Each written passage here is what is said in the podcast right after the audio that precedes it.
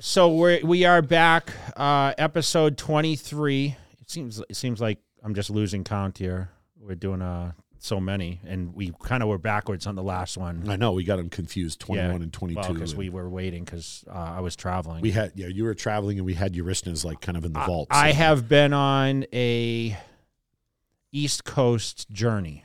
I don't want to say tour. I don't want to say vacation. I don't want to say any of that stuff, but because it started with uh, the Steve Weinberger's. Sti- Steve Weinberger's and our fitness workshop for to kick off the season for the competitive shows, NPC shows, which was amazing. We'll talk a little bit about that in a minute. But went over to visit my family in Mass. Uh, got to see my brother's sister's mom. Mhm. Uh, first trip being back since the the death of my father, which was a little. I did go visit my dad at his grave, and then uh, went to Florida for a few days and got to see a few people there, and mm-hmm. it was kind of cool. But let's let's talk a little bit about the seminar that we attended. Yeah, so I flew up there the day before, and you know, going up to New York's never easy because there's no there's no good routes there for us. for? United. No, so I had to go to San Francisco and then San Francisco to Newark, and then I had to take an hour and a half Uber out to Syosset because it's out on Long Island. You know, when people think, oh, you're going to the you're going to New York, they don't realize, well, you're not going to New York City, you're going outside. So got up there, and it's always I always love going to that gym because it's like it's got history just like Gold's Gym in California. It's it's better. It, it's got more history, visible history, because he's got everything on the walls. It's but yeah, a lot of memorabilia. yes, like being in my office times Yes. hundred, right? It actually has probably more pictures in my of me on that wall than my office and Yes. you know Steve and Bev and their crew up there. How just- long has that gym been open? Oh, you know? I mean, I think well over thirty plus years. Did it open in the 80s, 90s? Uh, I believe in the eighties. I think he could probably he's going to probably watch this and correct us. But I'm sure. That's why I'm not saying because I don't Um, yeah, know. yeah. I know it's. and listen, Steve, we'll get you on here when you come out oh, to of course. Vegas. I, I to spoke you to him about it. I Oh, said, really? when you come on the podcast, Yeah, he goes. I normally don't do them, but I'll come for yeah, sure. yeah. So, so um, I got to train. I actually went in early. You, you Yeah. came a little later, but I went a, day early just to work out, Mm-hmm. and I was able to film and whatever. But um, being on that equipment out there, I mean, they got some old school, new school. Yeah. Uh, you know, you just have that vibe. You know, the clanking weights, which we don't get a lot of in Vegas now. You know, because we have polyurethane plates. Uh, just it was awesome. I got to train on Friday, and you know, the weather was um was actually better than what I expected. It was a little Yeah. cold. It was freezing actually when the dogs were even. You know, we took the dogs with us. They were pretty cold, but you know, we were all grouping up for this Saturday seminar, which I know you flew in for, and you know, we had a huge, huge turnout, probably our biggest ever. And this thing started like over ten years ago, where it was a meet and greet for me just to to have a spot for that meeting inside the Mecca, East Coast Mecca, which you know Steve has branded, uh, and it now kind of migrated to this workshop. So I had a lot of familiar faces in there, you know, with Arash and mm-hmm. you know Sadik came out and Juan Morel and. You know, we had Juliana in there. We had Jen Dorie fly in. Urishna came in. I mean, everybody was there. Sister Nino came. Dan and- Solomon. yeah, Dan came out from the Olympia, give away a couple tickets. And, you know, we all got to speak a little bit. I was a little short with the speaking, but, you know, it gave people the opportunity to ask the questions, but more importantly, um, build up the confidence for people to get on stage. And I think now with the divisions, you know, we have a lot of opportunity for people to compete. And they got to work out for the day. You know, Steve said try the try the gym out and, you know, just kind of be around the culture. And I think people are excited about that, especially after being locked up. We like we haven't had this for like a couple years now. Yeah. So for us to actually be able to be back at it and be able to um, share the experience with all these these people that have been there before and a lot of the familiar faces. If you remember, I opened up the, the thing, said, okay, who who here Yeah. has competed, who has not, and you see a lot of first time people, uh, and you know it was just it was great. It was great. I, I noticed, like, while you guys were up there speaking, I kind of looked around and I was paying attention, and people legitimately, you know how sometimes you go to certain events and people are there just to be there? But people are li- just sitting there and they were glued to whoever was speaking and they were really absorbing it and taking it in. Like they really wanted to get this information from each person that went up there. Yeah, I mean that was the biggest star seminar we had. I mean, How many people do you think it was? I mean, I think 400 plus probably rolled Yeah. through there. Remember, people came and went. Yeah. Uh, but we had a lot of people that were, if you noticed, I mean, I knew you were filming. We have it, which we're going to be launching Yeah. here. Yeah. Uh, you know, they were compiled in where the cardio was, so they couldn't even get to the Yeah. boxing ring where we were all stationed. And uh, you know, I got to take a lot of pictures after. Um, ho- a lot, heard a lot of great positivity. They Yeah. talked a lot about the podcast. So I want to thank you guys, um, you know, Yeah. for checking it out and following along. We've had great, great success with it. But you know, what I took away from that from that seminar is, you know, it, it kind of brings me back to the early days and being uncertain about am I capable to step on stage? And I think when when people approach me about, hey, I want to get into competition, but I feel I'm not ready.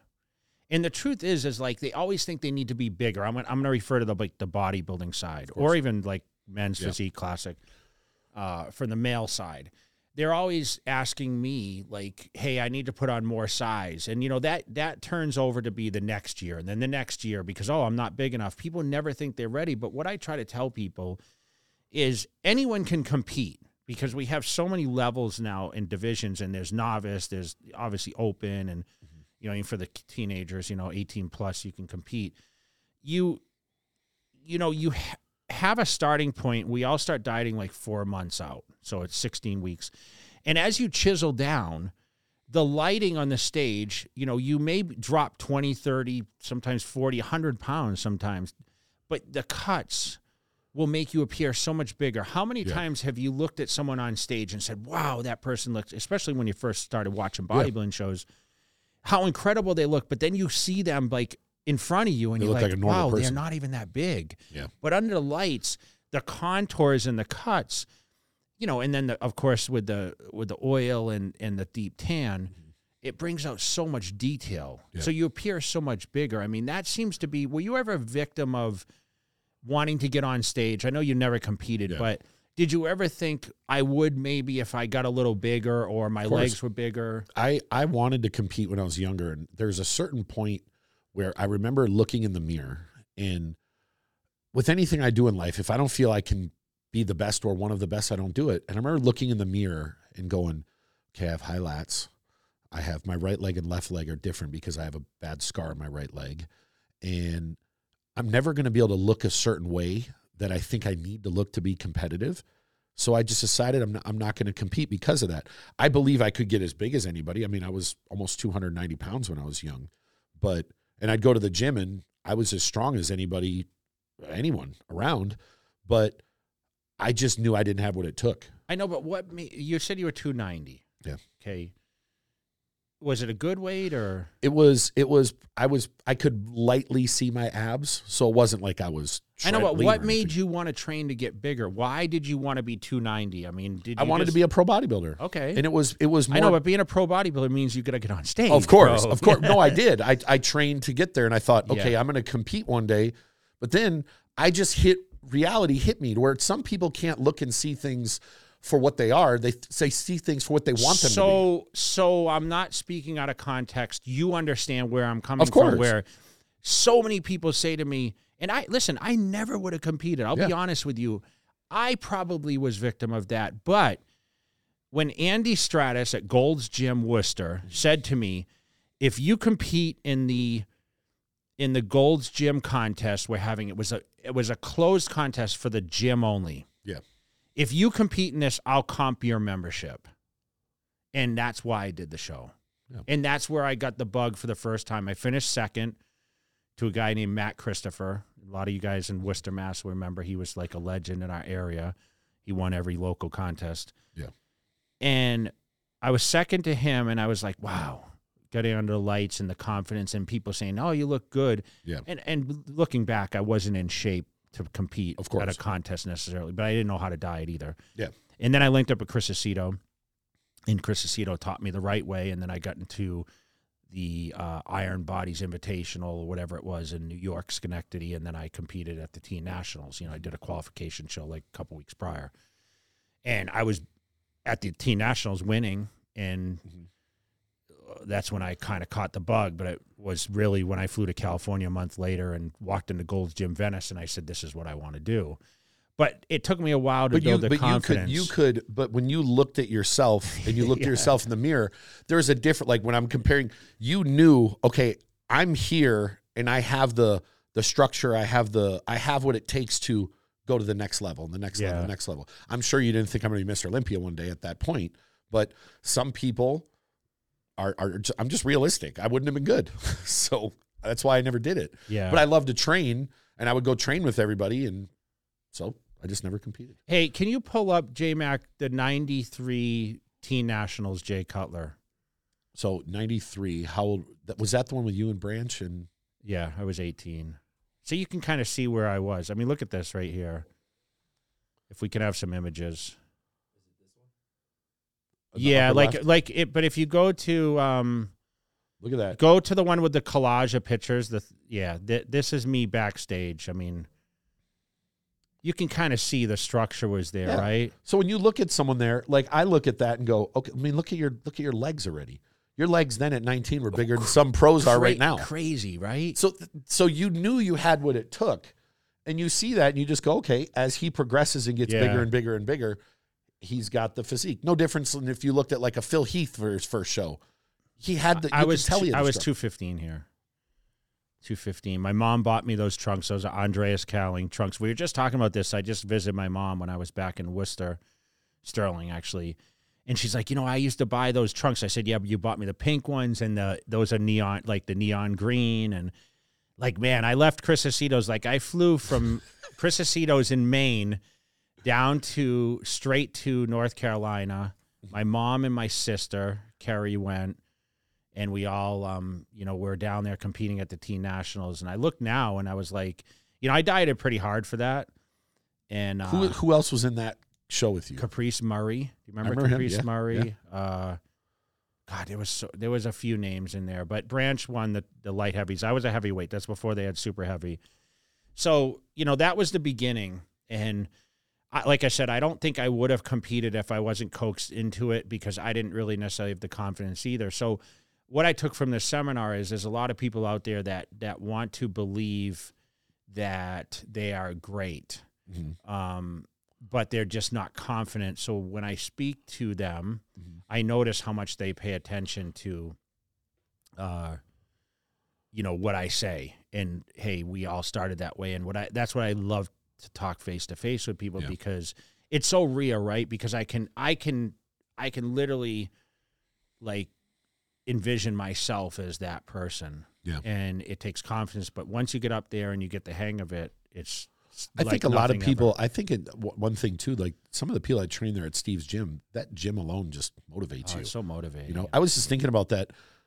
You know, here Steve's had this gym for 30, 40 years, however long it's been. And you and I were training, and Steve came over and he legitimately said, What do you think of the gym? Is there anything you like or don't like? Is there some equipment? Like, he's been around for so long and he still wants to know what people think, still thinking, How can I make my ridiculously iconic gym even better? Mhm. like that that that struck like i really paid attention to that like steve really he really wanted to know what you thought obviously we know the gym's amazing but not many people Yeah, he always calls me and asks me what's what's out there for equipment. Yeah. And you know, it was just really good to spend some time and and you know, we end up flying over. We end up going to Juan's new Juan's opening a new Restaurant. restaurant. Yeah. So my cookie dealer Juan Morel, him and Karen open up their first restaurant, which was awesome. They, that was they- great They had a like huge dinner for us and Yeah. we got to eat and you know, congratulations. I think they're opening t- today. yeah yeah, Valentine's, valentine's Day. day, Yeah. was so their grand today's opening the first day of their grand opening. So congrats shout out to them and the Reserve uh, restaurant in Yeah.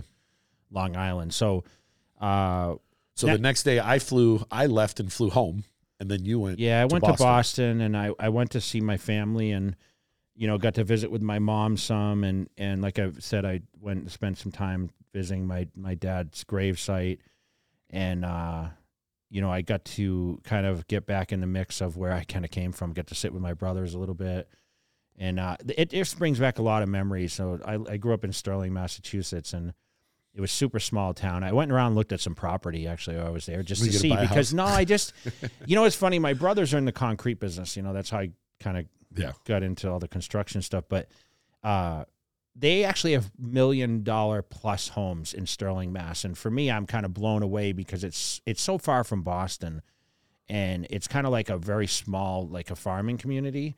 So for them to have extreme houses like that, Yeah. I always wonder, you know, how people afford that if they're not migrating to, you know, what kind of business they're running. And I mean, we're talking 1.4, 1.5 million for homes there. And as you know, I mean, that's getting up there, especially on the East Coast. Uh, so I went to check out some of the properties, and my brother asked me the same question. I said, "Oh yeah, I took a ride up to Kendall Hill, and I looked at some. He's like, "You thinking about moving back here?" You know, he thought I was crazy because you know they look at they look at Vegas and they're like, "Why would you ever leave there?" You, They're every- probably like, thinking how to get yeah, out of here. Yeah, because they're you know they're they're all in their early sixties and you know they're winding down. You know, my brother's a big farmer, and my other brother kind of just works, you know, running the business and the back end, and you know it's pretty amazing what they've kind of built. But at the same time, like they don't know anything but all gas with what they do. Like they course. work all the time, and if they're not working, you know, they're doing stuff around the house or you know they're very involved with their grandkids and whatever uh, but just different, a lot different lifestyle than me, a lot, lot different, and uh, it was just great to go back. And I was very, very nervous about going back in February, to be honest, because Yeah. of the weather. Uh, but it was actually it was bearable. And then, of course, Angie and I flew to Florida for like three days after, and you know was able to go train at a couple of gyms. I trained at Iron University, which Yep. you know Laura Lee's training at, and you know although he took care of, great care of us there, and you know we went out and trained at uh, uh, TLF gym out there uh, with that clothing brand, and was able to check that out, and I got to see the old guys at BPI and meet up with Whitney and the crew there, and it was pretty cool. Just uh, all in all, the weather was great, rained the first day, but you know Florida's getting busy, man. It's the traffic is like I, I felt like I was in LA. Yeah. The last every time I go to Florida now, it's the same Yeah. thing. It's like I but I stayed in I stayed in Hallandale Beach, um, and it's kind of funny because I was talking to Chris Aceto about you know the history, and he's like, you know, years ago that wasn't the best place, but now it's you know Yeah. built up, and you know everyone seems to be flocking there, and of course they said the snowbirds are here, meaning Yeah. like all the people from the all the East Coast travel people from up down, north. yeah. Yeah. and uh, you know we got to spend some time and and kind of just eat some good food and you know and uh, still working and doing my thing and we just got back uh, yesterday which is great happy to be You ready? back Ready to get back on the road again? no You done? i'm glad i'm done for a minute you know I, I get sick of the, the travel time and you know yesterday was super bowl sunday so i actually caught the second half of the game and i wasn't you know i was betting like I know because the whole Yeah, way up yeah, to it, you're like, I'm betting twenty grand. Yeah. I was like, don't do it. So afterwards, you're like, no, I'm gonna win. I'm gonna win fifty if i I'm bet so twenty. gl- I know I'm so glad it was 52 grand with 20. Yeah. you know, and I was going to bet the Bengals. So when you texted me, I said, don't do it. no, you texted me like, uh, How are you are you? are you broke? And I'm like, I, I'm going to be. I was joking because my bet would have been bad because, as you know, in JMac, did you watch the game or? I mean, it, till the very end, it was like all Bengals, right? Pretty much, but actually, they kind of flopped co- the last cup. You know, after Anytime halftime. someone hits when you're like, yeah, I'm, I'm gonna win fifty two. I'm Yeah. thinking, yeah, but if you lose, you just lost. So I 20. should have stuck with Drake's bet and done the whole thing with the Rams, huh? or just don't bet at all. I mean, never, no, I know that I I'm up for the season, so I said, you know what, I'm going to leave it alone, and I didn't because I didn't plan on watching. I was here uh, shipping yesterday. I actually went right back to the office, and uh, Yes, yesterday it was the first Super Bowl. I didn't watch any of it. Nothing. I watched the halftime show and that's it. I just it's pretty cool. I That's just a didn't whole care. lot of old school stuff. Of course, that's that was my that's like my generation. Dre came out when I was in middle school. Like, I was, I, I, was watch it? surprised to see 50 on there, though. Did you see all the memes with fifty afterwards? No, no. because he's fat. So they're like inflation. It's not fifty Really? cent anymore. It's, he's a dollar fifty now. Dude, he was. Well, Dre isn't in crazy shape anymore Yeah, either. but Dre's old. No, I mean, dude, I'm. f- I mean, he's how old older is than he? you. I know, but remember when he was jacked when he showed up at Yeah. the Didn't Stan? musical- Who used to train Yeah, him? Stan McQuay trained him, yeah. he trained him. I think Flex Wheeler did something. You know, with him too. Eminem looks pretty solid still, and Yeah. yeah. but fifty, like, why are you wearing a tank top like that? Yeah, he was into. You know, he trains at Gold's Venice sometimes Does when he? he's out there. Yeah, Yeah. I But was, was- always a fan. I love his show. I love the Power Show and you know Book of Ghost and all that. So You like all the old school shit. Yeah, you know that was the music I used to train to in my home gym. I had you know Snoop Dogg and I had you know Dre and 2001 The Chronic was like the Yeah. CD that I used to play all the time, and you know it brings back a lot of memories. So I know a lot of people didn't like the halftime show that I knew, like they were questioning, but I thought it was it was fitting for L.A. and Of course, you know for where it was. And but Dr. I, Dre I, has I, an imprint. I have to admit I was rooting for the Bengals to win it just because I think it would have been great uh, for you know Cincinnati and Mm-hmm. I was I, I was kind of surprised though because they showed LeBron and he was extremely happy for L.A. I Well, mean, he he's- lives in LA. I know, but he's from Ohio, so I figure you know. Oh, that must have been a tough one for him. Yeah, so I'm kind of like I was thinking, okay, he would be rooting for. And then, so he was rooting that, but then he broke Kareem Abdul-Jabbar's all-time record over the weekend, and because of the Super Bowl, it's Yeah, even they talked about. showed they showed him, and they didn't say anything about the record Yeah. being broken, Yeah. and we talked about that was a little. So is that is by, that is that why you did that old school picture of you and Ronnie? Were you reminiscing, thinking of a? Now let's pull that up though, Jay, if we could uh, on my Instagram. So, you know what? I don't know. Maybe uh, subconsciously, I like. Because you're thinking about music back in the day, No, and then you you, know- threw this you know picture what? up of I- you and Ronnie. I woke up at five o'clock this morning, and I looked at my Instagram and I said, "Okay, what could I put on here?" And I came across this picture, and this is the 2001 Olympia at Mandalay Bay. Uh, my, f- the- I competed for the first time at Mandalay Bay '99, but this was 2001. We are still competing there, and this is, I said, the beginning. yeah, And I said, when your idol becomes your rival.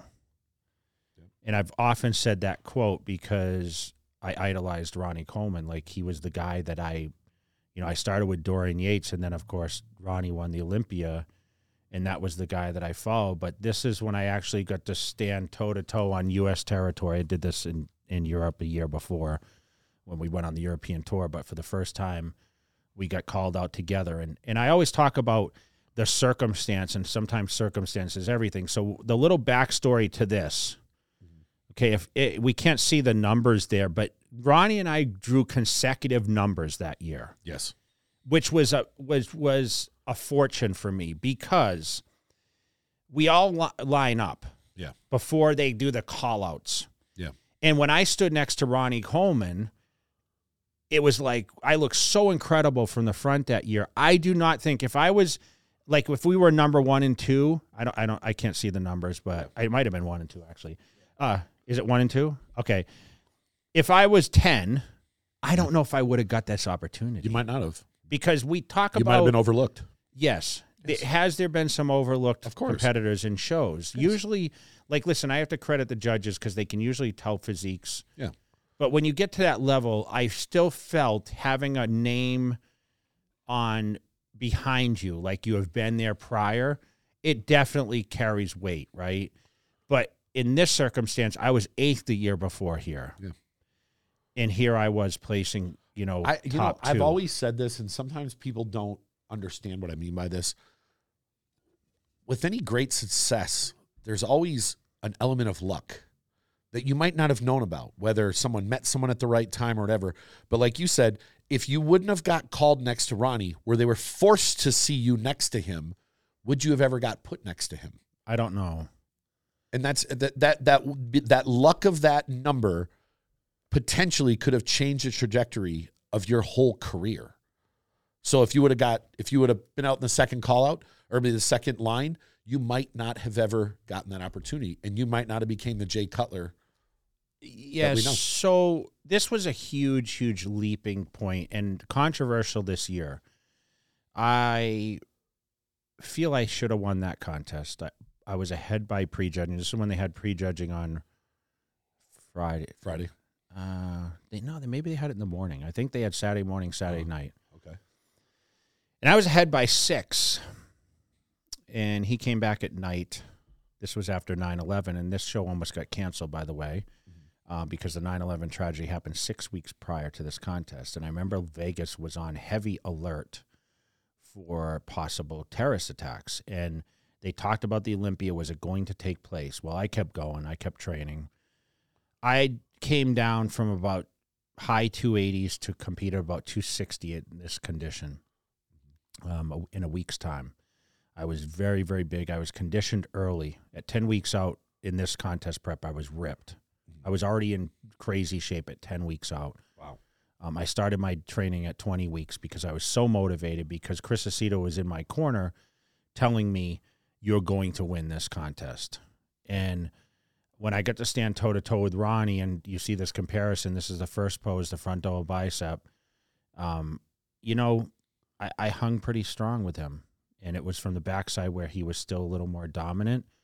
But the judges saw me as potentially the winner in the prejudging. Yeah. And this built my confidence a lot to go back to the confidence thing. Uh, this is where I knew I was solidified. And this is the first time, this actual contest was the first time I realized that I could be the best bodybuilder and win the Mr. Olympia because now the judges would give me the recognition. Yeah. And I was looking at myself in comparison to Ronnie, and people tell me, "Yeah, you stacked up great. You know, you're you you know you're ahead by points." I mean, so obviously I felt that I had it. Now, granted, uh, you know, we saw later I challenged Ronnie every year and fell short after that. I sat out 2002, um, but you know, this is where my career really started to take off. I won sixty thousand dollars at this contest. That was the second place prize, and today, that money's about 150? fifty. I think it is 150. So first place was one ten, and second place was sixty at this point. Now it's four hundred thousand for first, and it's one fifty. So we've seen the transition in twenty plus years. You know, the prize money has gone up. Not not a huge. I mean, it's it's gone up quite a bit, but you know, this were this was the heyday of bodybuilding. If you look at some of the comments on there, people will say when bodybuilding like I don't think there'll ever be will there ever be another rivalry like Ronnie Coleman and myself. No, because because there was never someone who I don't see anyone right now that's that dominant like Ronnie was, and there wasn't somebody that was coming up because you were still in your twenties there, Yeah, I was 27. 28, 29, seven. 27. There's somebody coming up in their twenties against somebody that people looked at the physique as mm-hmm. potentially one of the best physiques ever to come on stage, and you legitimately beat him in the in the prejudging.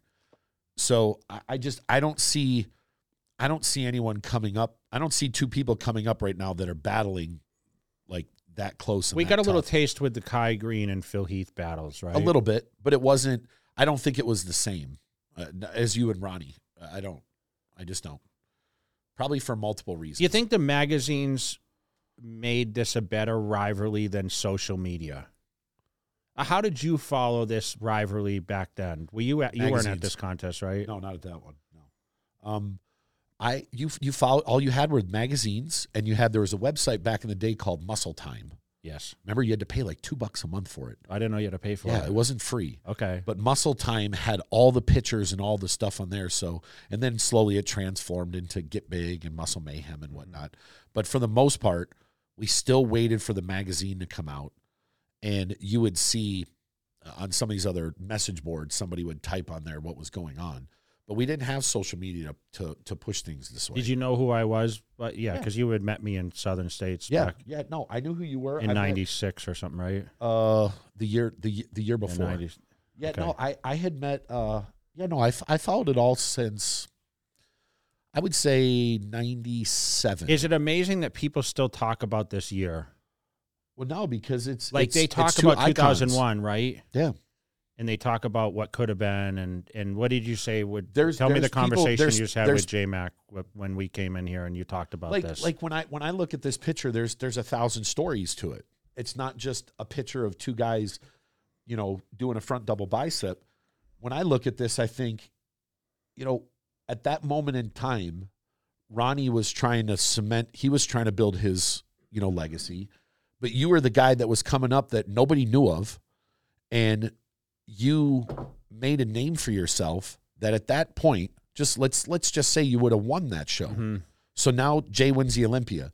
What happens next year? Does Ronnie Coleman come back furious and be amazing for the next five years, and then you get second? And then what happens if one of the other years Lavroni or someone else came in and they got second, and you got third? Like it could have changed the whole trajectory of your career. I mean everything.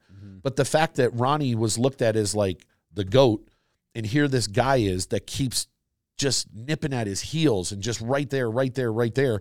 It built your brand up and it built your legend. So when you did beat him, it was it was it just exploded your career. So this moment in time here, the Jay Cutler we know today might not have had the same outcome right now at this moment in your time if you would have won that show. Mm-hmm. We don't know. I mean, you, you might have won two or three and then and retired, and you would have said, "I'm done."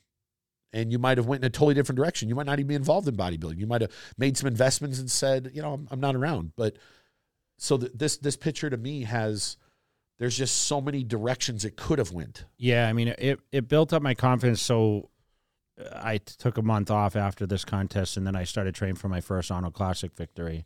Yes, uh, 2002, and then of course I skipped the Olympia 02, and I decided you know do the Arnold and the Olympia 03, and that's when Ronnie came back like a monster, right?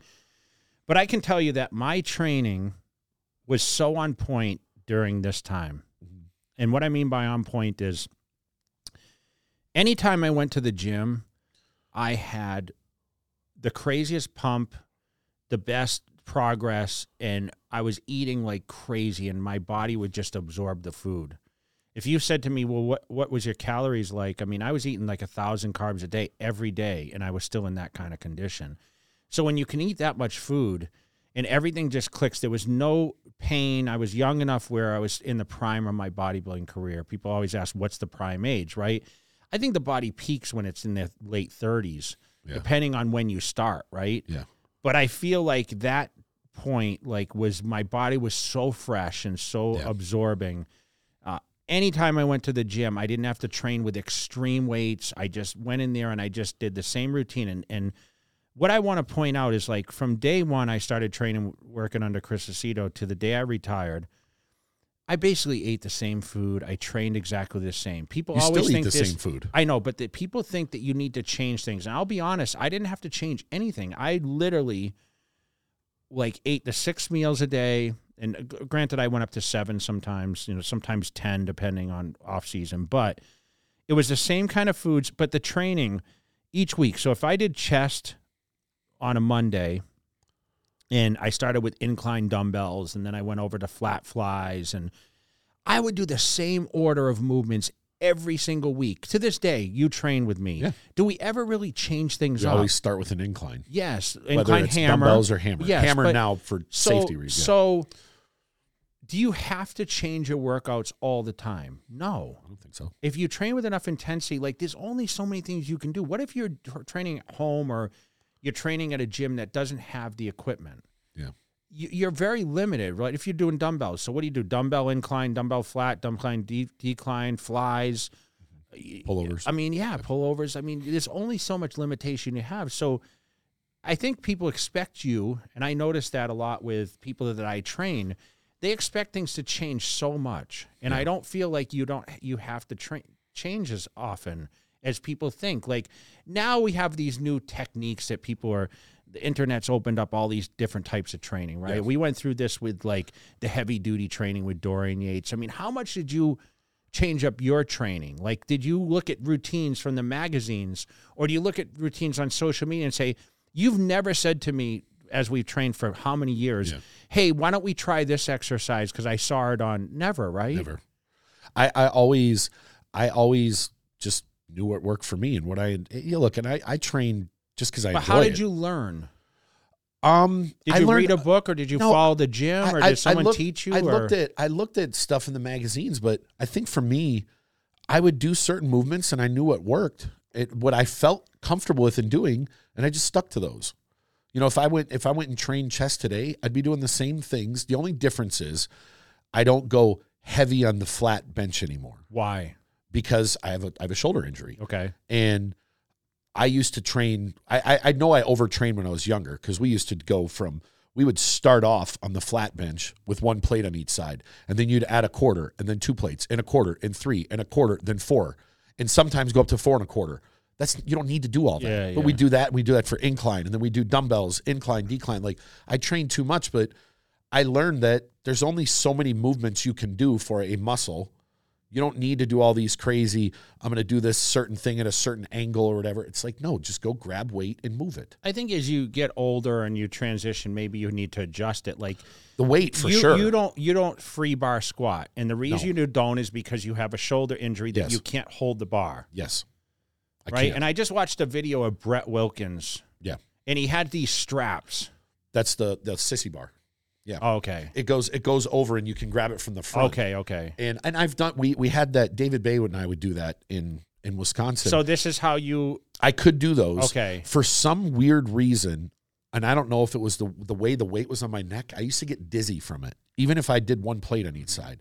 But there was times we would do it, we'd go up to like three plates. But for me, I just I'd rather do the hack squat or I'd rather do like one of the squat machines. Yeah. I'm not trying to be a pro bodybuilder, so I don't need to go lift some crazy heavy weight. But but yeah, as, as you get older, you gotta you gotta work around. Yeah, see, I haven't really do. adapted to those. Like, I don't. I, there's a lot of like hack squats. We still do. We still deadlift. Yeah. Uh, we do T-bar rows. We don't do a lot of bent barbell rows, which I used to do, which we probably should. You know, like re, I like the reverse grip, but everything was very simple. Yeah. And I, I would go in the gym and I would do the same routines every week, and I, I was on the Olympia stage, almost winning, and eventually won. And to this day, I still do the same thing. So to go back to what I was like, the diet still like I had egg whites this morning, two whole eggs, and Ezekiel bread. I had some cottage cheese. I had um, t- two slices of turkey bacon, and I had uh, cream of rice from Pride Foods. You know, so I had that, and then I have trifecta meal, so I have chicken and rice. It's everything's like, and then I'll have some some red meat probably at some point today, bison and rice. You know, from trifecta. So it's like I have like that set schedule that I followed for 25 plus years. Yeah. And I just think that everyone's always looking for a different answer to success. Do you do you think with some of the physiques now, like that there's too much machine Yes. work? I think there's too much machines. I think it's overeating. I think it's too much cheating. Yep. I think all of it, all that. Yeah. Dude, I would starve, man. I would starve. I talked about eating a thousand carbs. I'd still be hungry. Yeah. I remember being like, I can't wait to eat. And people would be like, what the hell are you talking about? Eat. You're eating three cups of rice and Yeah. whatever. But I'm like, nah, I just want to be able to eat like, you know, less and then just like more fats or whatever else, right? I just was on this super low fat diet. So I would literally have like protein powder or fish at the time and rice or, you know, pasta or whatever else. That was what I was eating. I literally dieted for that show on a lot of protein powder, to be honest. So people say you can't get lean and What can't get what muscle. show is it? This is random. What show is it? I remember you telling me you drank like Diet Mountain Dew. that? Was that the show Yeah. where you said I just I stopped, drank, cut it out? The I drank before? 12, 12 a day. Yeah, I drank 12 cans. I remember. I remember You asking believe that, J Mac? yeah, no, I remember him telling me he was like, because I was like, yeah, this was this was like 20 years ago. You and I had this conversation. I was like, yeah, I like diet soda. You're like, there's nothing wrong with diet soda. It's just caffeine and water. And I was like, shit, Jay Cutler told me I could Yeah, drink yeah. it. And he's like, man, I drank a 12 pack a day, and then the day before the show, I just cut it out, and it shrink wrapped. I me. will tell you the craziest concoction ever. Okay. So Chris Aceto was when he write my diet, when he wrote the diet out, he would write, you know, hundred car- C for carbs, Yeah, fifty P for protein. That's his diet. So Yeah. meal one would be, it was just numbers and And a carbs and letter. protein, no fats, nothing. That's what he would say. So meal one through six today is going to be this. Yeah. He said, "I don't care what you eat as long as you reach your your macros." Yeah. which is what, what they call now. We didn't call them back back then. It was just carbs and protein. Yeah. So one of my meals, bro, I would mix protein, two scoops of protein, fifty grams of protein, with Coca Cola Oh my god. regular Coke. Okay.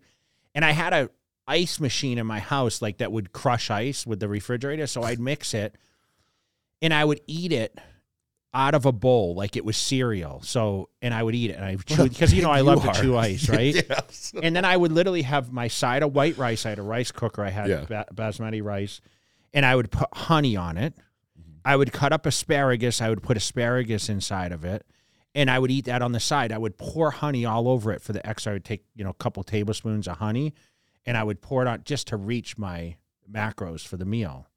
And that's one of the meals I would eat. Coca Cola mixed with chocolate protein, Wow. regular Coke.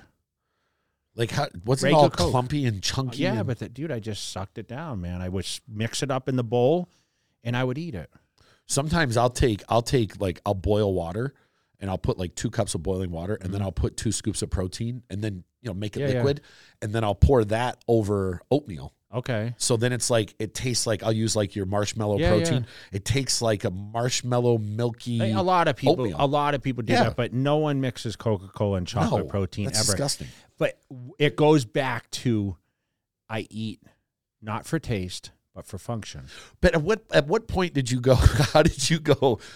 I need, would you need the sugar from the Coke? Yeah, and it's the only thing I had. You know what I mean? I didn't have like I didn't have Gatorade that day. I got into powdered Gatorade because it was dextrose, right? Yeah, so I used to buy the big things at Costco.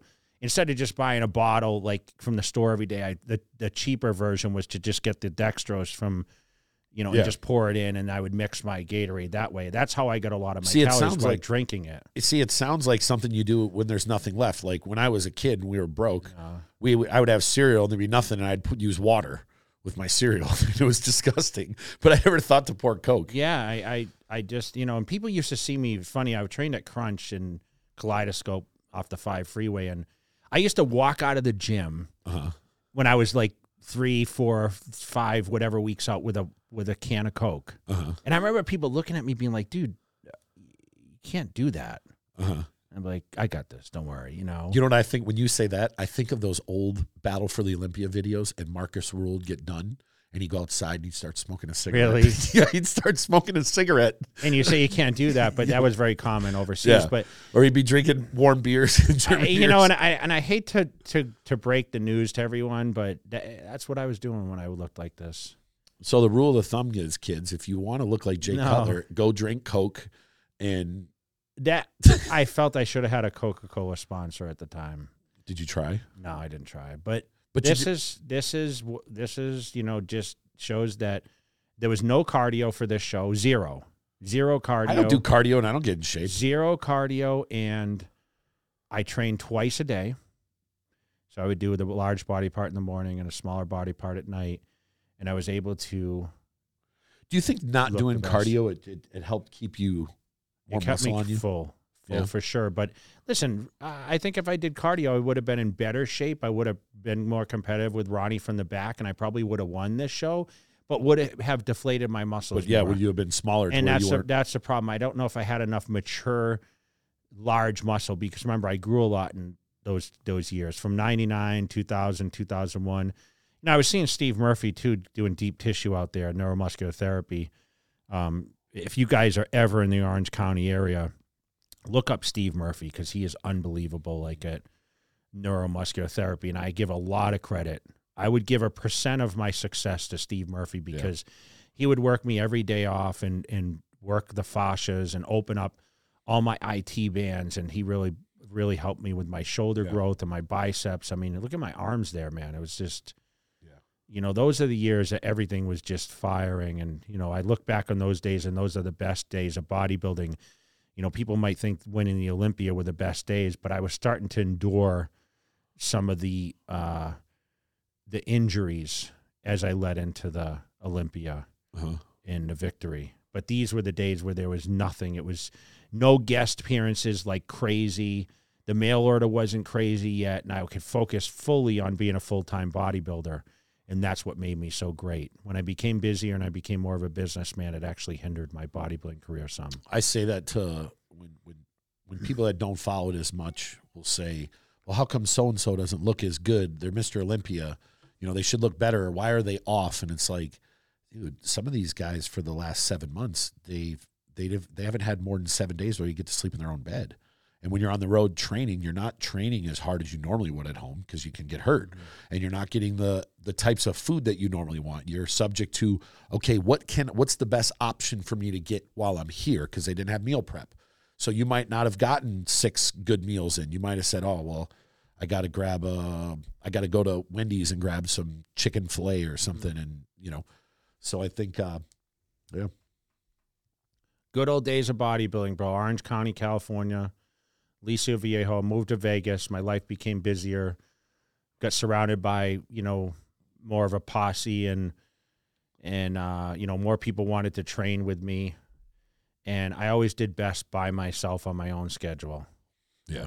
That was how I, I really clicked, and you know I was hungry. I mean, Ronnie motivated me a lot then, and back then you used to wonder what does my competition look like. Yeah. And as you see, you know we did those Olympia, you know, battle fours DVDs, but we also did our own stuff. But it was really, really uh, a better time because I feel like you worked your ass off because you weren't sure how everyone else was looking, right? Yeah.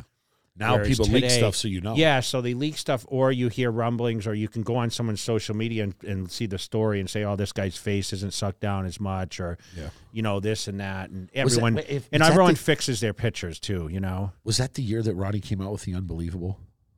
Mm, maybe no, two thousand. I think he came Was it out with Yeah, unbelievable. But that's the year he pulled the flag out of the trunks, which the props were illegal. Yeah. And even after this, like they tried to nab me for the diuretic test, and I sued them. And Yeah, I remember. Yeah. I- what I what happened with that? I mean, they were doing this crazy diuretic testing then, and everyone was still using diuretics, but they just weren't on the on the banned list or whatever else. And they claimed I flunked on like five or six different diuretics, which was total crap. And uh, I went against it. I said, you know what, I'm going to fight it, and I ended up fighting it and won because the samples were poor. Um, they weren't taken care of properly, and I'd end up getting my money. But they wanted to take the sixty grand from me, you know Yeah. and that was my first big paycheck remember i mean i just had bought my house in california and you know i was doing really well i was getting a lot of guest appearances at the time like you know at shows and guest posings and i was starting to build a career and you know after this my my, my career just went through the roof i mean everyone wanted me to come out Of course. and you they know I- usually had you and Ronnie. yeah. And I had just signed a great deal with ISS Research, which later became Oh Yeah. And, uh, you know, I was taken care of very well. And I started to make really great money. You know, back then, you know, I was probably making a couple hundred grand a year on from bodybuilding, which is uh, amazing for 2001. Yeah, it's 21 years ago. Yeah. There's guys that don't make that now. Yeah. You know. so for me it was it was a great uh great opportunity and you know i do miss the old days some um you know but this is this is why i posted this i woke up to this this morning and said you know i Yeah. want to post this of course ronnie commented on there too Yeah. he said yeah buddy Ronnie's someone that people always say, "We need to get Ronnie on the podcast." We got we'll get him I said, "Trust me, Ronnie would be like one of the the best people to ever have because you and him can talk about stuff that you've never talked about before." When's the last time you and Ronnie ever sat down and really talked like that? yeah i wonder how much there he is he put he puts yeah buddy on there you know It got Kai Greene on there the gods of olympus too on Yep. You know, like I was, I was, we were talking off camera before, and I think this right here is what kind of started that standard, you know, and we talk about that now with like, with talent and brands and and how they represent themselves, and you know, when you go, when you go to a company and you do a deal with a company, the top talent sets the standard for that company. So if Cutler Nutrition has a, an athlete, if you're not Jay Cutler and you sign J Mac, and he's not doing what he can do to make that company the best it can be, he's setting that standard for every other person below them to not if they're if he's not doing his posts and he's not doing his marketing, all you're doing is giving an excuse for the people at the bottom to not work as hard. Mm. But it all comes back to at, some, at this point you started setting the standard for you as hey, I'm a top 2 guy in the world and I'm here and obviously we knew you were here to stay and you stayed at that top two for a, over a decade.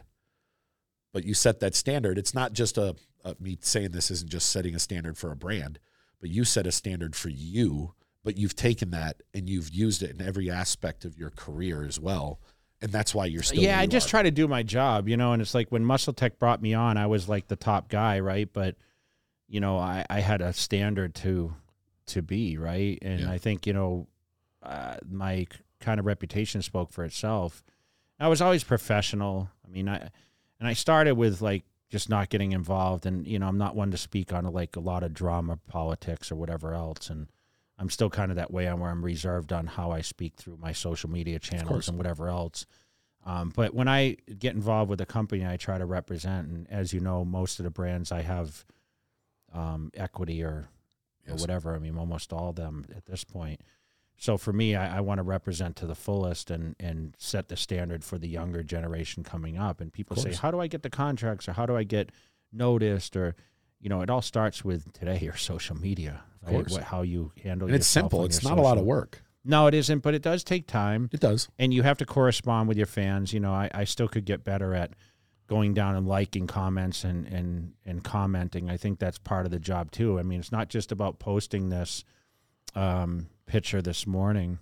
Yeah. You know, I have to spend time today now to go through and comment on a couple things like like the Ronnie Coleman thing and Yeah. I, I just think it's exciting. Um, you know, when you can watch your your audience grow, Yeah. like by the numbers, where you weren't really sure, but when you were in the magazine, like you didn't know how many people were viewing your stuff, right? How many people have no picked up the book, but now you can kind of like, oh man, You I got visual. that many likes. I mean, it's got seventy thousand likes, I think now. If you just think just think about this. it. Take kind of remove yourself from it for a second and think this was a moment in time 21 years ago and people still talk about it to this day. That's what I just said to you. I said, I said, can you imagine people still talk about Yeah. 2001 and you just wonder like There's when- kids when- talking when about that weren't alive. When I'm 60, well, no one. I mean, 70,000 of those people. Yeah. There's a there's probably a hundred people that were like present there. You know what I Yeah. mean, or even like followed it in Yeah. the books then. And it's just legendary the times and I'm just so thankful to be part of that, man. It's it's uh it's kind of like the the pioneering of of what bodybuilding was, and you're right. It's kind of set the standard, and I still think I look better in that shot. by the way, huh, J Mac? I don't know. What do you think? That that's that's one of the that's one of the shows where the argument, you know, people always have their opinions on who should have Yeah. won or blah blah blah or where they should have placed.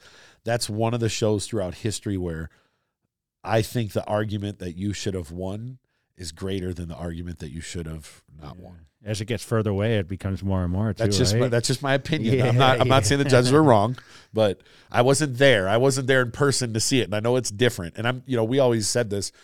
People nowadays that see pictures of Ronnie and you, it wasn't like that when you saw it in person. It was different. You know, like even nowadays, where they'll go, "Well, Ronnie was a certain size, but how would he have stacked next to this guy or this guy?" And it's like, dude, if you didn't see these guys in person, yeah. it's not the same. I know as you would like listen. You can sit here and, and I want you to tell our viewers or whoever's listening, you're a Ronnie Coleman fan, right? I, I mean, think we're. I was a fan of everyone, but you you of course. I Yeah. mean, he was a, he was an absolute how monster, how right? can't you be a fan of that? You know, it's it's Ronnie was just we'll never see another person like him. He was a genetic freak that Do you think Phil Heath was more genetically gifted than Ronnie Coleman? yes, Yes. I think he was more gifted Do you think Phil's physique is overlooked at being the greatest physique ever on the Olympia stage? I don't think it's overlooked because I just don't think he's he wouldn't have he wouldn't have beat Ronnie. I I, think don't- some years he could have been. Well, if him. Ronnie was off, of course. yeah. yeah. But if you took Ronnie's best and put him next to Phil's best, what shot does Phil beat him? Yeah. He wasn't as big, you know. Yeah. That's the thing. It, it was a size thing. Yes, it's still a bodybuilding and, and. I think the pictures are a little confusing for people Yes. because when you stack a picture next to a picture, like they look comparable, but yeah, it's so different No. when you're on stage, and that's why, like you know, like we talk about, Dexter was more ripped at certain shows, or Yeah. You know, Chris Cormier was more symmetrical, but the overall sheer mass, right? And if you know, there's Still different. There's different from Markus Rühl mass to my mass or Ronnie Yes. Coleman's. Like everyone looked at Markus and they say, "God, he was bigger," but you know, it just didn't flow as great. Yes. If you And- if if you took pictures of Phil and Ronnie and put them next to each other, you can make a, a lot of arguments. But like you Yes. said, if they were standing next to each other, Ronnie was forty plus pounds bigger than Phil, Yeah. and he's only a, a two inches taller. It just he would have just overwhelmed him with the width more than anything. Does Phil have one of the? I've always I think Phil has a top five physique of all time for sure. There's But I of- just- there's a lot of top five. you Yeah, know? but I mean Dexter Jackson's arguably one of he should be in there too. Yeah, But I just just Ronnie was just yeah. different. You know, he was just different, man. Tell us what you guys think. I mean, I want to know uh, if you guys want to comment. Um, who is the greatest in your eyes? I know we're going to get Arnold arguments here. Of we're course, get Sergio. we're, we're just talking about straight Dorian physique, Yates. Yeah, just straight I mean, physique. Um, we're going to be coming up um, on. We're going to do our Arnold preview at some point. Yep. In the next couple weeks, uh, we have a couple other guests we're working on right now that we have a surprise for everyone. But I wanted to once again thank everyone. We're approaching uh, ten thousand Yeah. subscribers, so we are going to do a ten thousand subscriber giveaway. Okay, and we'll talk about that as we when when we, we break it and how we're going to choose that person. But we're going to pick someone. I think we'll probably base it off YouTube, right? Yeah, yeah, Um, for sure. uh, for YouTube channel um, and kind of pick out, you know, maybe a couple people. But, you know, we're at almost 10,000. We want to thank you guys. If you aren't subscribed, please like, comment, subscribe to the channel. Uh, like we said, Cutler Cast, we, we just spoke about like kind of our projection on what we want to do Yeah. over the next few months. And we have some really cool stuff we're Yeah, we, we, working we're, for. we're gonna we're you know we listen to it. I'd read all the comments and see what Yeah. people say, and we'll definitely uh, we're gonna get more people involved. yeah. That's the easiest way to say it. So I appreciate you guys uh, for episode 23. Uh, we're signing out, and uh, we'll see you guys for 24 at the end of the week.